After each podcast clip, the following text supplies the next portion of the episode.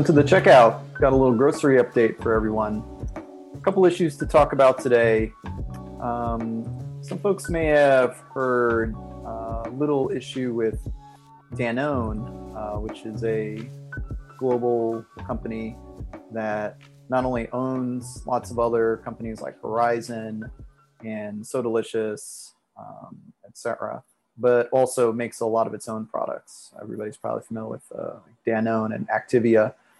Um, so Danone um, makes a lot of organic milk, um, organic dairy products. So it was recently reported that they've given a year's notice um, that they'll be canceling contracts to 89 organic dairy farms uh, in New England and the Northeast. Um, so it's given them a year's notice. So they, they've got until August 31st, 2022. So it, it, seems that other organic dairy processors in the Northeast have limited capacity to accept new producers. And what the uh, Danone folks, their press release said, because uh, this has primarily uh, to do with the Horizon Organic brand. Uh, they didn't make this decision lightly. Growing transportation operational challenges in the dairy industry, particularly in the Northeast, led to this difficult decision. Um, and so uh, it's a big problem because farmers up in that area of the country uh, don't have new buyers for the milk. So, as an example, a bunch of the farms that are losing these contracts are up in uh, Maine, um, and there is zero, there is no organic milk processing or packaging in Maine, meaning that even though there's a whole bunch of organic dairies, all the organic milk, you know, produced in Maine has to be trucked out of state. Um, and so they're essentially at the end of the line for you know logistics. And if you've ever been to Maine, uh, I'm a huge fan of Maine. It's beautiful. It's one of my favorite places in the world, but it's far, especially for the Northeast. You know, from New York City, it's eight hours north. From Boston, it's four hours just to get to Maine. And by the time you get to some of the uh, the big dairy producing areas of Maine and northern Maine, that's another four or five hours.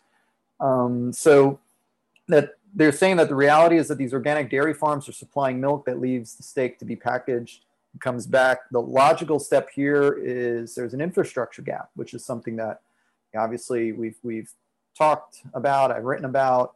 Um, and you know organic farmers are, are thinking that danone is consolidating their supply base.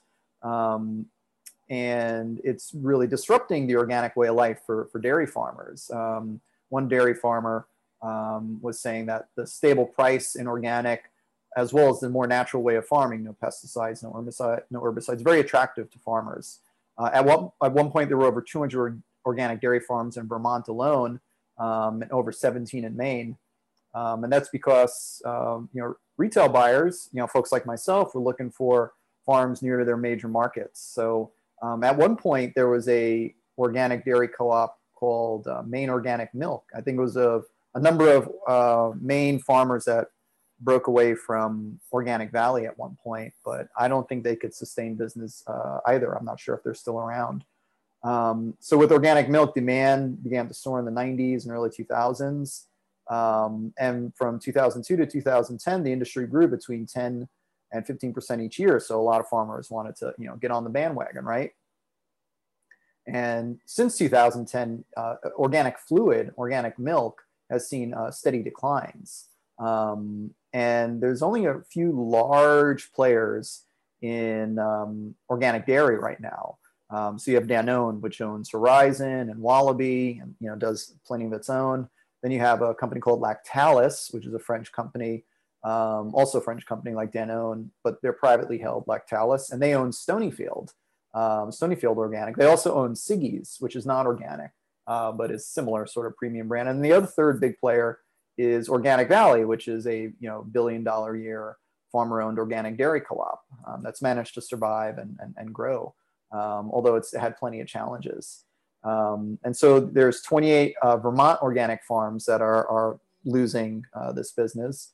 Um, you know, and they're saying that the organic market is not in a position to take on more of their milk. And so in terms of where Vermont is, you know, Vermont also pretty pretty far north relative to the Northeast. Um, and the decision by Danone is a big, excuse me, it's a big hit to the overall dairy industry in Vermont. each year they lose farms in Vermont, which is crazy. When you think of Vermont, you think of like, you know, pastoral, like, you know, paradise, uh. You know, that's Ben and Jerry's is, or, or uh, Cabot cheese. Um, but conventional operations struggle with low milk prices paid to uh, you know farmers themselves, and farms have pressure on them to get bigger, and we'll talk about that in a second.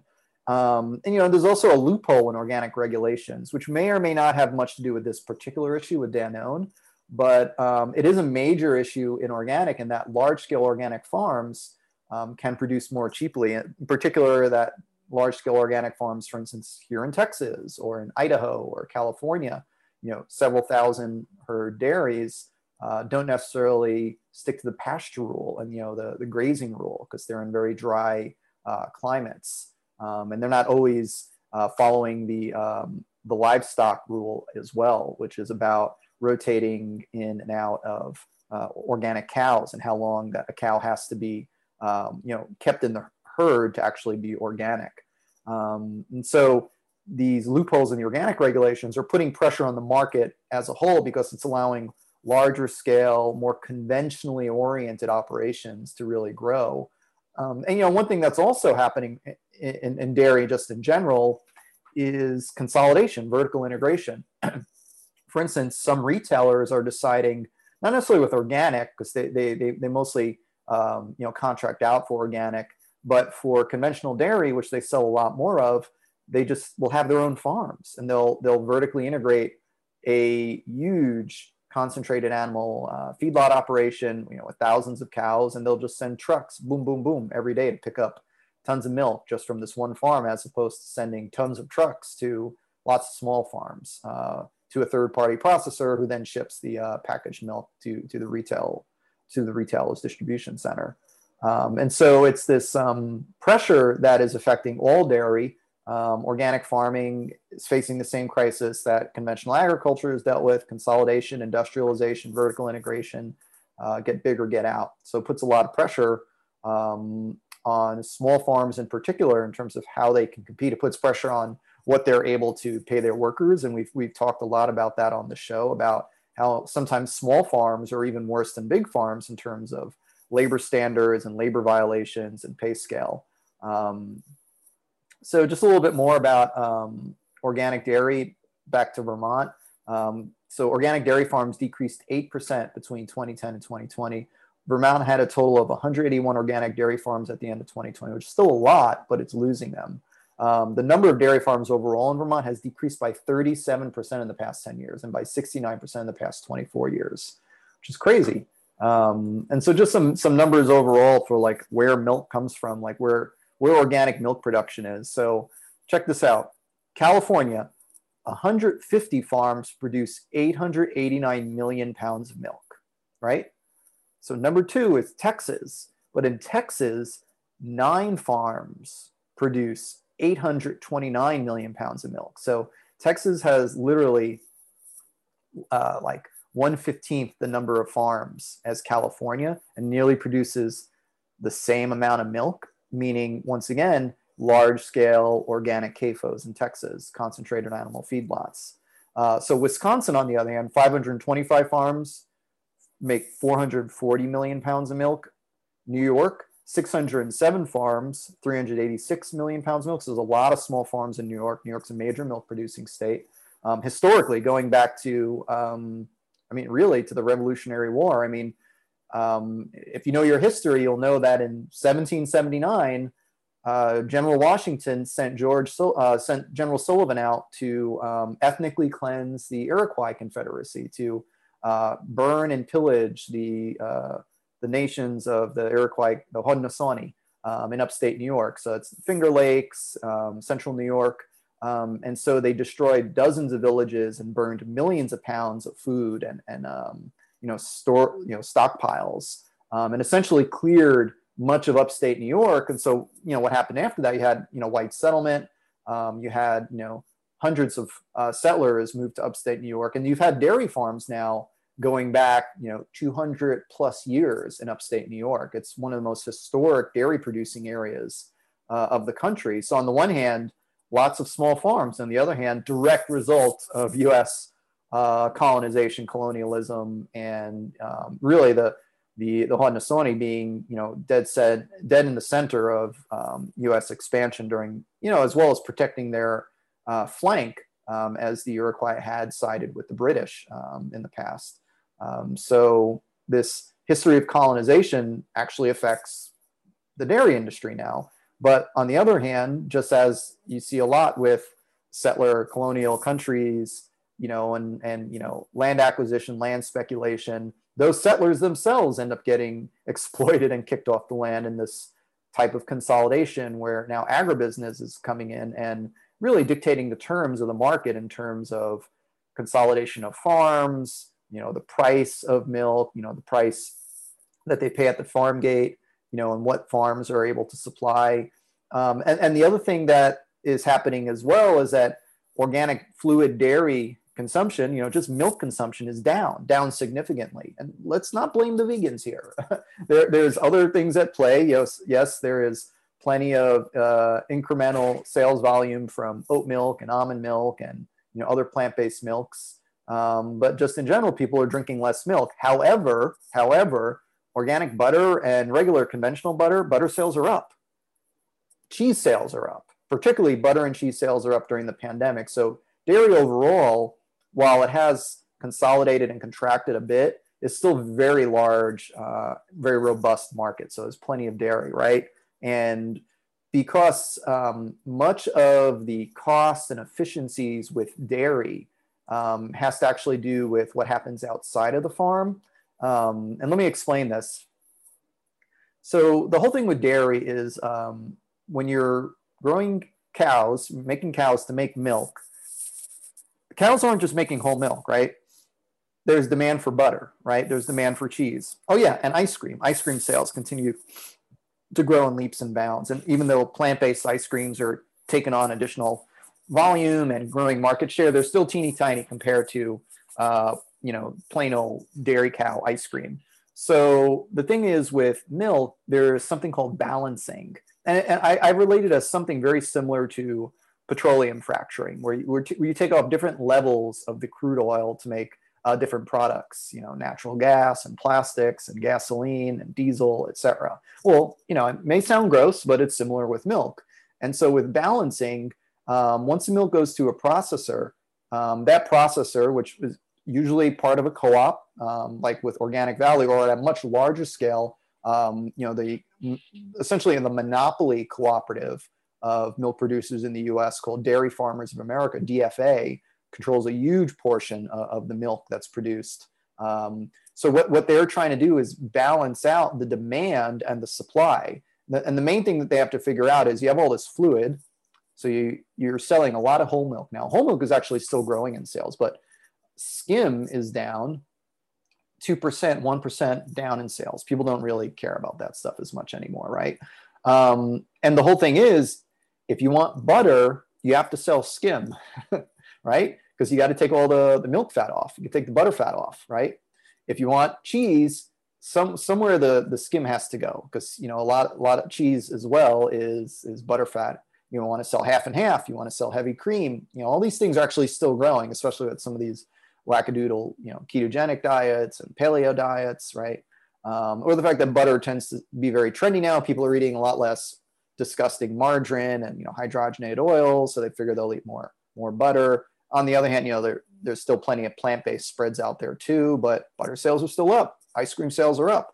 Well, what that does, it puts pressure on the supply chain because you have to find outlets now for all the skim, the whey, right? And so what do you do with that? Well, that's where you get protein drinks and protein powders. You know, you, you see it all over, you know, whether it's uh, Orgain or muscle milk or, you know, tons of other stuff.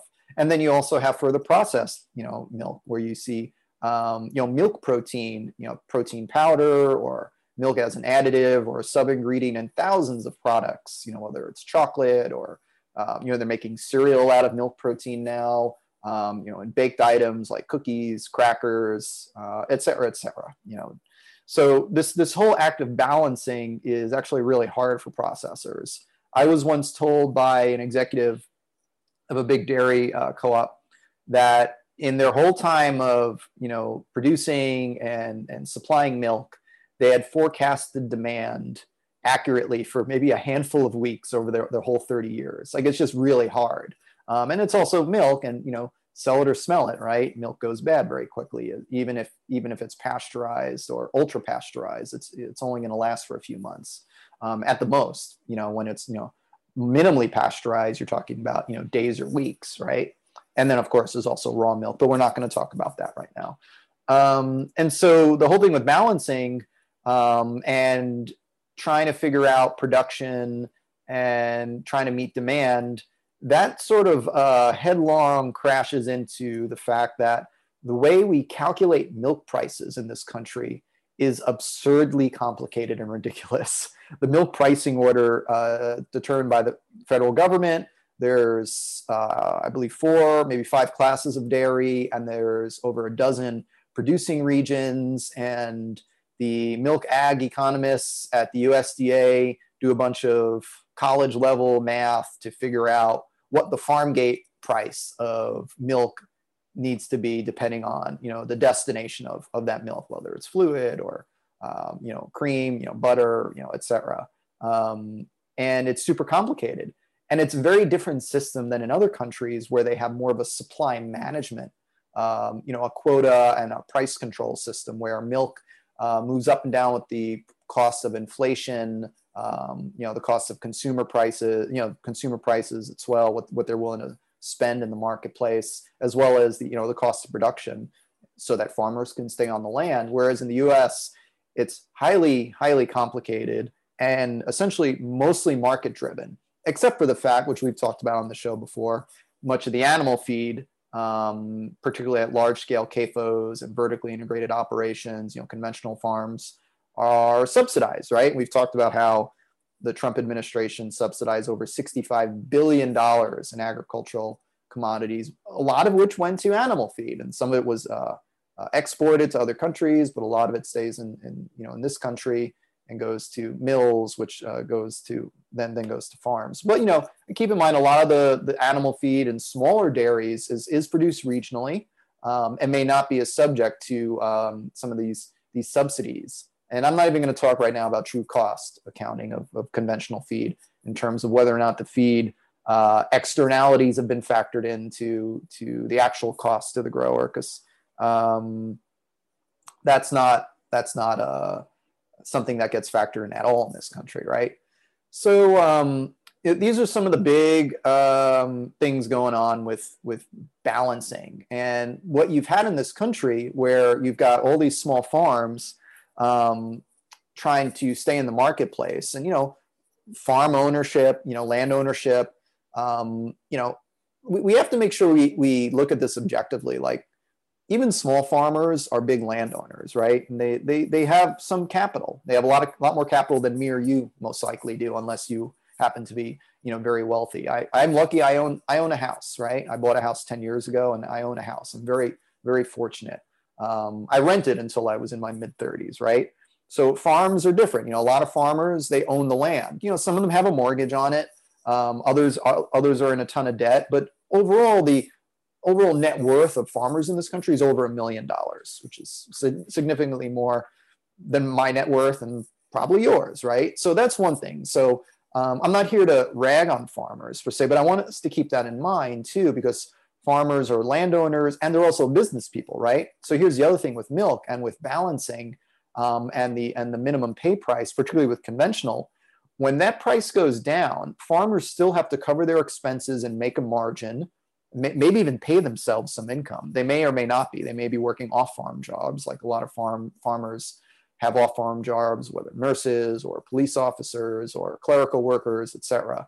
Um, you know, city officials. Um, you know, but dairy farming is hard work so they're still putting in many many many hours of that. And the fact that like we've talked about they usually have hired hands. They usually have people working on the farm who they have to pay. Um, and we've we've also talked about how you know we have to make sure that dairy farm workers are paid a living wage and given health care and um, you know treated well treated with dignity right? But the pressure on that farmer in terms of the farm gate price in order to cover all that is immense right?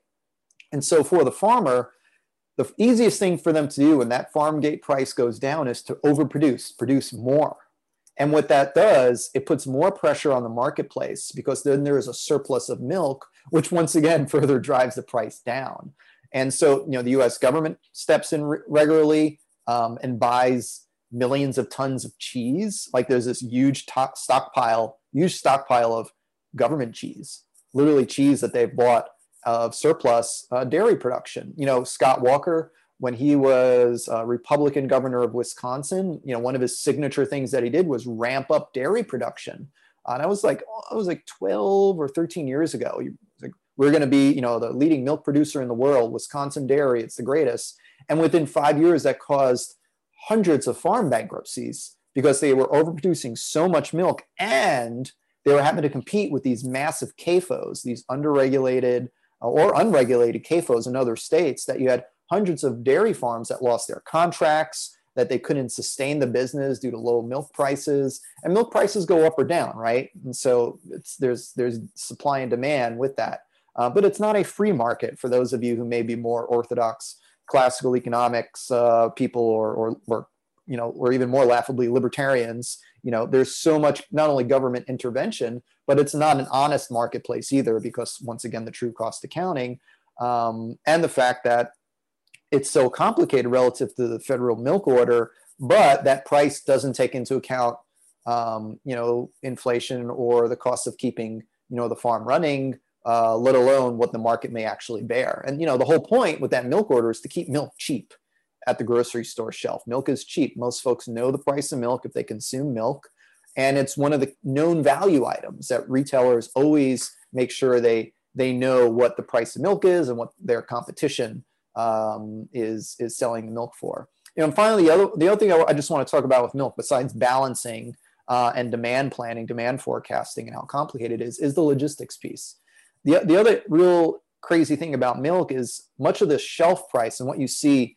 um, in stores of what milk is retailed for and the type of you know the type of milk is determined sometimes by you know the attribute whether it's organic or grass fed um, but also how efficiently it's been sourced and distributed so just as an example in the organic space organic valley was able to grow and thrive because what they did was they set up producer pools of small farms in a given community. So they would go to a, a given county in maybe Western Wisconsin where they started, and they would find 40 or 50 farms, small farms that they could convert to organic and that would supply them with milk. And then they would send the trucks on that route, and those truck routes were really efficient. They'd pick up 100 gallons here, a few hundred gallons there, a couple thousand gallons there, you know, and a milk tanker truck is like, I believe, 30,000 gallons. So at, you know, at some point they filled up the tanker truck, head back to the processor, you know, dump the load uh, so that, you know, gets homogenized and pasteurized and then go back out for, you know, uh, an, you know, another round of stops. And then, like I said earlier, the way that like a lot of DFA farms work, a lot of, you know, you know, how Walmart's supply works, how Kroger sources from vertically integrated CAFO HEB here in Texas uh, sources from a lot, a lot of their farms are large scale, although they do source from a lot of small farms, um, but a lot of it is large scale. That creates efficiencies because you send one truck to one farm over and over again, back and forth, back and forth, back and forth to the processor, where the milk comes back in, gets homogenized, pasteurized, um, you know, and either um, packaged or um, or you know the different layers are taken off for, for various further processed products. And so, just to wind down this conversation, the whole thing with Danone here, um, and I actually did reach out to them, and surprisingly, they responded to me. I'm like, well, you guys don't have to get back to me anymore. I'm not your key buyer, but um, you know, when I was at Whole Foods, Danone was one of our big uh, brands, but at that time, Danone owned Stonyfield, which was my fifth largest or sixth largest brand that I worked with across the whole company. It was huge. Um, and Stonyfield is no longer owned by Danone due to um, antitrust. Uh, Lactalis picked up Stonyfield when Danone bought Horizon. Um, a lot of us in the industry, including myself, made a big stink. Like you cannot have Danone own Horizon and Stonyfield because Stonyfield also sources milk from Organic Valley. I think like 75 or 80% of their milk at one point had been coming from Organic Valley, which would make um, you know Horizon owned owned by Danone, also sourcing their other large brand from Organic Valley, controlling way too much of the organic marketplace. So anyway, Danone, uh, large organic buyer, um, they got back to me and they were like, so it's true we are firing these farmers. We give 80, 89 farmers notice. We're very sad about it, uh, but it is purely a logistics and manufacturing decision. Um, and what they told me was that these farms, like we're talking about here, they're at the end of the line in terms of logistics and pickup, whether it's in Maine or in Vermont. And their manufacturing and processing is in Western New York, which I can verify. I mean, I can validate there's a whole lot of milk processing in upstate New York. In fact, um, you can actually look up the code of milk. Um, when you look at um, the date stamp at the top of a milk carton, um, if you drink milk or if you're at a grocery store, there's a number of numbers. The first two numbers are the state code of where, which state. And then there's a longer number, like a four digit number. That number indicates the plant code. And then you could go to a website called uh, where is my milk from? No, I'm serious. There's a website called Where is my milk from? And it'll tell you once you punch in your number, the state and then the processing facility. So this is something in the future where uh, with Danone, with Danone milk products, with Horizon, that is Horizon Organic Milk, you can actually verify where the milk uh, came from. And you know, Horizon, they make not only like um, you know HTST like regular pasteurized, but they also make a lot of ultra high temp pasteurized and that allows them to ship it further and have longer shelf life. So you'll sometimes see milk from you know upstate New York, you know further south or west than the Northeast. Um, and so at this point, what they're saying is we're not moving this production in particular to Texas or Idaho or California to any of these big CAFOs. They said that they um, have signed another 50 new organic farms in New York and Pennsylvania that are closer to their manufacturing um, their their co-processing facilities in uh, upstate New York.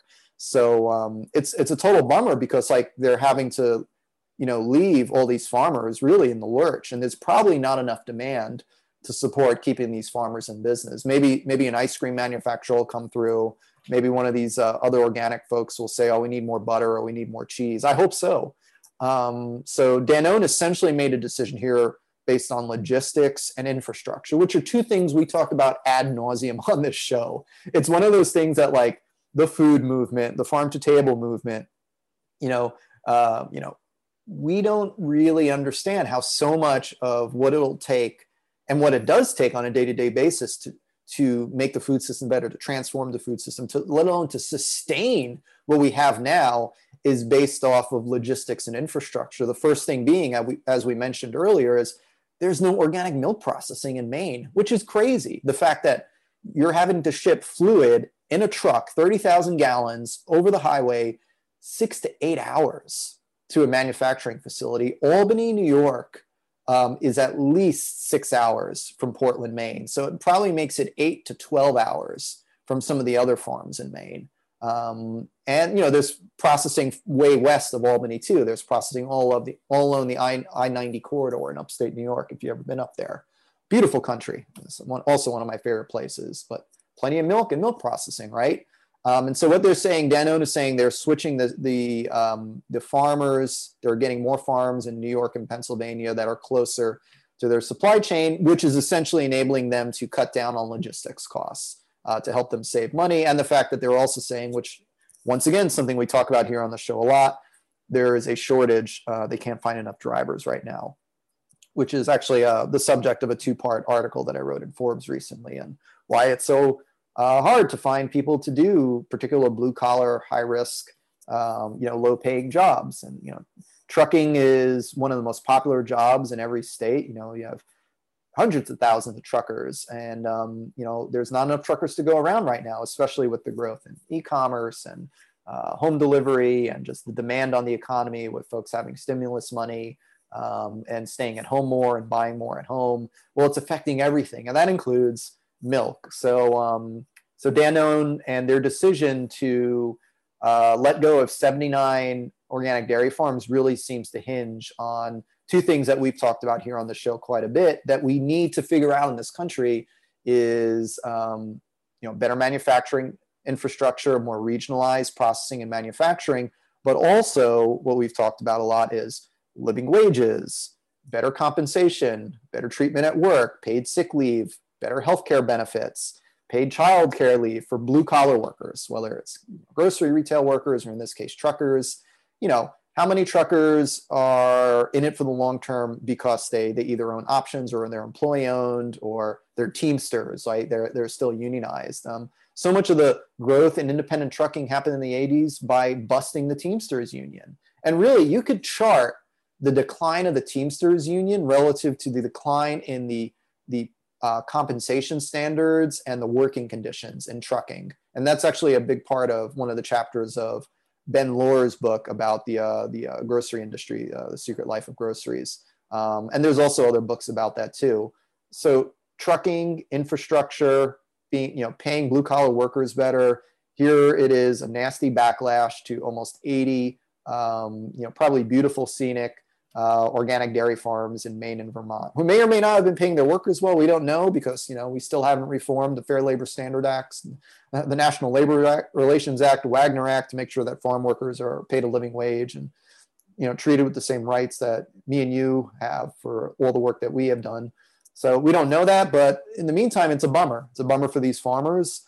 Um, and you know, Danone has made a really tough and nasty decision, and um, it's a decision that works better for their bottom line, but it's also not accurate that they're switching to big CAFOs or they're trying to skirt the livestock rule or they're moving production even further west to Texas and Idaho. They're just moving it to New York and Pennsylvania to farms closer to their manufacturing facility. So maybe we'll see some organic milk manufacturing and processing open up.